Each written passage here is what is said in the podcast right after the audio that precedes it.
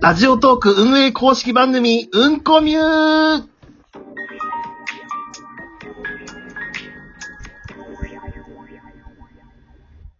かっこいいジングル。テンション上がる。という新しいやつですね。はい。そんなわけで、ラジオトーク運営がお送りしていきます。うんこみゅ。えー今回はね、聞けばもっと上手に話したくなるというテーマで、まあ、再生ボタンを押した瞬間から、お面白いなと思ってグッと来てファンになっちゃうような、そんな番組のアイディア、テクニックを今回も考えていきます。私、司会の天谷聡太です。今回のパートナーはこの人。えー、貴様いつまで JD でいるつもりだ問題。えー、JD 香りという名前でツイッターやってます。ラジオトーク代表の井上香りです。よろしくお願いします。貴様 貴様貴様いつまで女子でいるつもりだ問題っていうね、作品が。そうね、ジェーン・スーさんのね、あの本でありますけども。なんでこんなこと言ねい出したかっていうと、あ、JD はちなみうんに女子代表の、女子代表取締役で JD なんですけど、なるほど。えっ、と、ジェーン・スーさんのね、あの、ブログ、ララジオ今パーソナリティやってらっしゃいますけど、もうその前からはいずっとジェーン・スーさん大好きだったんですけど、なんと、うこのん。度、ジェーン・スー生活は踊るというあの番組で、ラジオトークが取り上げられた。そうでしたね。あれはもう僕も聞いてたんですけど、めちゃめちゃテンション上がりましたね。あのジェーン・スーさんが、ジェでーン・スーさんの口からラジオトークっていう言葉が、嘘でしょと思ってもうね、震えましたね。ねえ。いや、このジェーン・スーさんもね、こうご存知いただくまでに、こう、ラジオトークもなってきたんだなっていう感じがしますね。そうなんですよ。しかもしれっとね、う急にこう、とある相談者さんからのお悩みにこう、回答しているスーさんが、しれっと、いや、今だっていろいろアプリあるし、ラジオトークとか、そういうのとか、しれっとラジオトークっておっしゃったんですよね。うん。ドキッとして、もという感じね、普通に当たり前に、例えばさ、ってこう、最初に出てくるっていうのはすごいですよね。もう、認知されてるっていう感じが。そうなんですよ。まあ、そんなきっかけとなっねた、今回お迎えするゲストの方をご,、ご紹介させていただければと思います。はい。今回はね、えーラジオトークのゲスト招待機能、ゲストを招待する機能を使って、えーこのゲストさんにもね、ご参加いただいて3人でおしゃべりをというわけで、今回お迎えするのはこちらの方です。元地方局アナ喋ってみるを配信しています。カニカマです。えー現在は3人の子育てをしています。よろしくお願いします。よろしくお願いします。カニカマさんお世話になります。先ほどのね、そう TBS ラジオのジェーンスー生活は踊るで、なんと、ジェーンスーさんに相談をお送りされて、それが読まれたという方です。鍵釜さん。ねえ。まさにジェーン・スーさんへのこの相談がきっかけとなって、こう、ラジオトークの世界にようこそお越しいただいたなと。ねえ。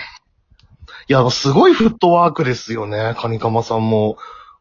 いやーあのおーやってみようと思ってちょっと思い切りました。うんうんいや、もうそれがね、すごいツイッター上でもすごい、リスナーたちが大喜びというか、えー、すごいっていう風に、本当に大、もう感激してましたね。ねえ、もう本当に、あ、もう配信始めてるって言ってすごい湧き上がってましたよね。あ、そうだったんですね。ううん。いや、ちょっとしたこう、神回になってましたよ。あれは神回。です。でもね、アナウンサーさんといえばもう本当に、まさにこうね、印象に残るトークのプロじゃないですか。だもう本当ね、今回はその、プロのトークテクニックというのをですね、ちょっといろいろ伺っていきたいなと。楽しみ。いいですか、いろいろ。ねちょっとプロの技教えてください、カニカマさん。なんだろう。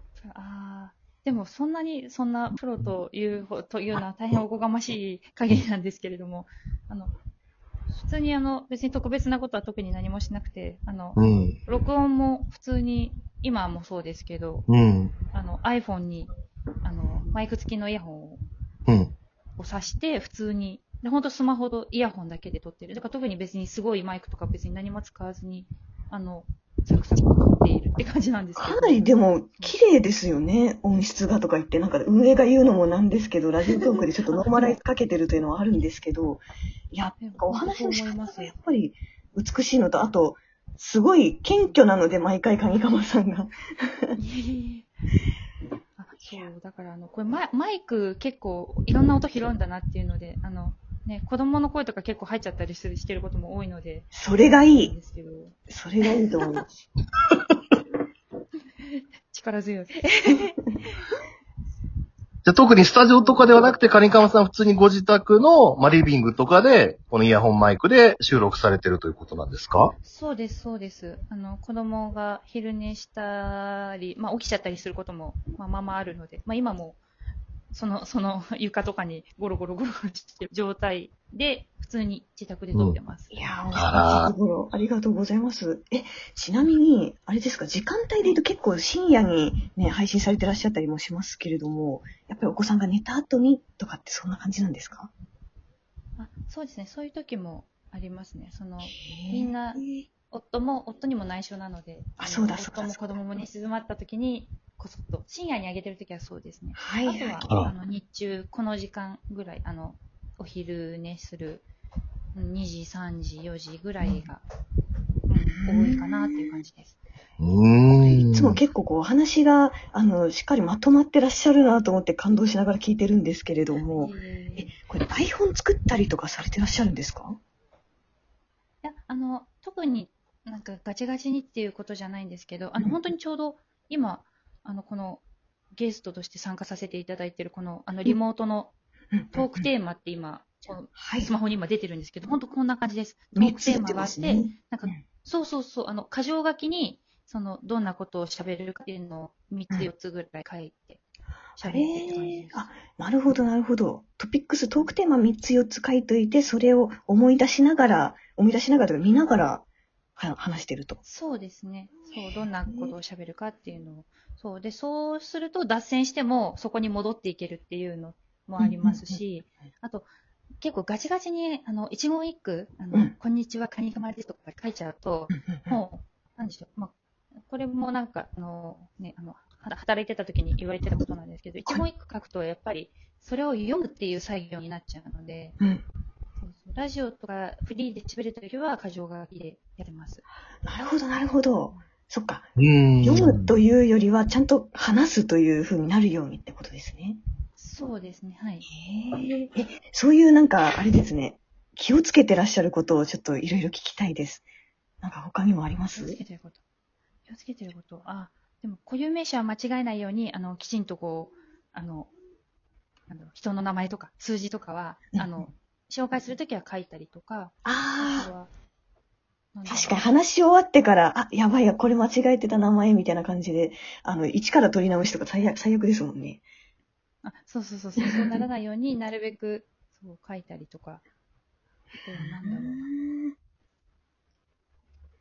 うな。なるほど、なるほど。はい結構これ思ったこと、そのトトークテーマに対して思ったことをつらつら、なんだろう。思った、思った通り話していくみたいな感じなんですか？あ、そうですね。構成とか考えます？そんな感じ。あ、うんと、あの、枕、あの、一番最初に、あうんの、なんだろう。あの、生活を踊りで紹介されて、あの、ステッカーが届きましたとか、そういう、なんで、あの、近況報告的な、ま、ま、なん落語で言うところの、なんて言うんですか、あの、ま、枕じゃないですけど、はいはいはいはそういい。うのは、あの、き決めて、で、あとは、その3つの、その、今日は何話そうっていうので、なんかうんうん3つ書いて、そうそうそう。うん。話す感じです。だから、まだ導入文と、そのトークテーマは別で、なんとなく、そういう、そうですね、構成って言われたらそんな感じにやってます。なるほど。面白いですね。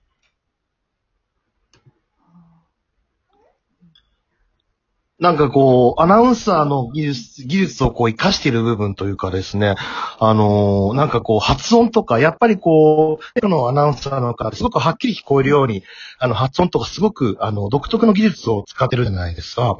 あの、カニカマさん実際番組を吹き込まれるときに、こう、発音だったり、言葉のこう、アクセントの部分とかで、こう、工夫していることっていうのはありますか？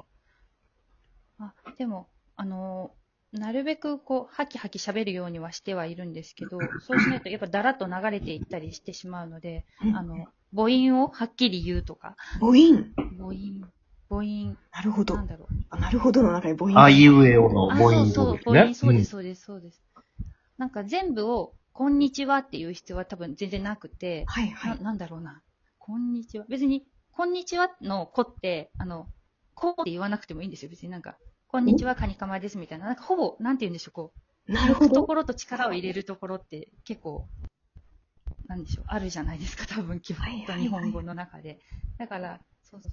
え、そういうのでも、やっぱりそう、全部言語変えちゃうと、そうダメっていうのは、そういうのあります。はい。あ、ごめんなさい。なるほど。え、例えば、ラジオトーク運営公式番組に参加しましたってちょっと言えます？あ、今、今ですか？はいはいはい。ラジオトーク運営公式番組に参加しました。おー。あ、でもこれはちょっとニュニュースっぽいですね。ごめんなさい。いやいやいやいやいやいやいやいや。あ、なるほどな。力を入れるべきところとそうでないところ。そうそうそうですね。こんにちはは別にそう、あの、こんにちはって言う必要はないから、だから、そうですね。ラジオトーク公式運営番組に参加しましたでも、そしたらほら、参加しましたが立つじゃないですかとか、ごめんなさい。なんかこんな、確かにですけど。そうそうそう。今の差の部分ですよね。そうそうそうそう。そういうことです。そう。なるほど。例えばもうちょっと、あれです、あの、読みにくい単語、例えばキャリーパメパメみたいなの。とかってどう、どうします？あーあの、キャリーパミュパミュ言いづらいんですけど、あの、うんうんパをうん、破裂のパを、あの、うん強く言うと、結構、あの、喋れると思います。キャリーパメパメ。あ、本当だ、言えた。あ、そうそうそうそうそうそう。本当そういう。すごい。さあちょっとお話がだいぶ盛り上がってきたんで、後編ということで次もちょっと引き続きお話伺っていきましょう。うんこみ、今回は、えー、カニカマさんをゲストにお迎えして、元曲穴のテクニックを教わっています。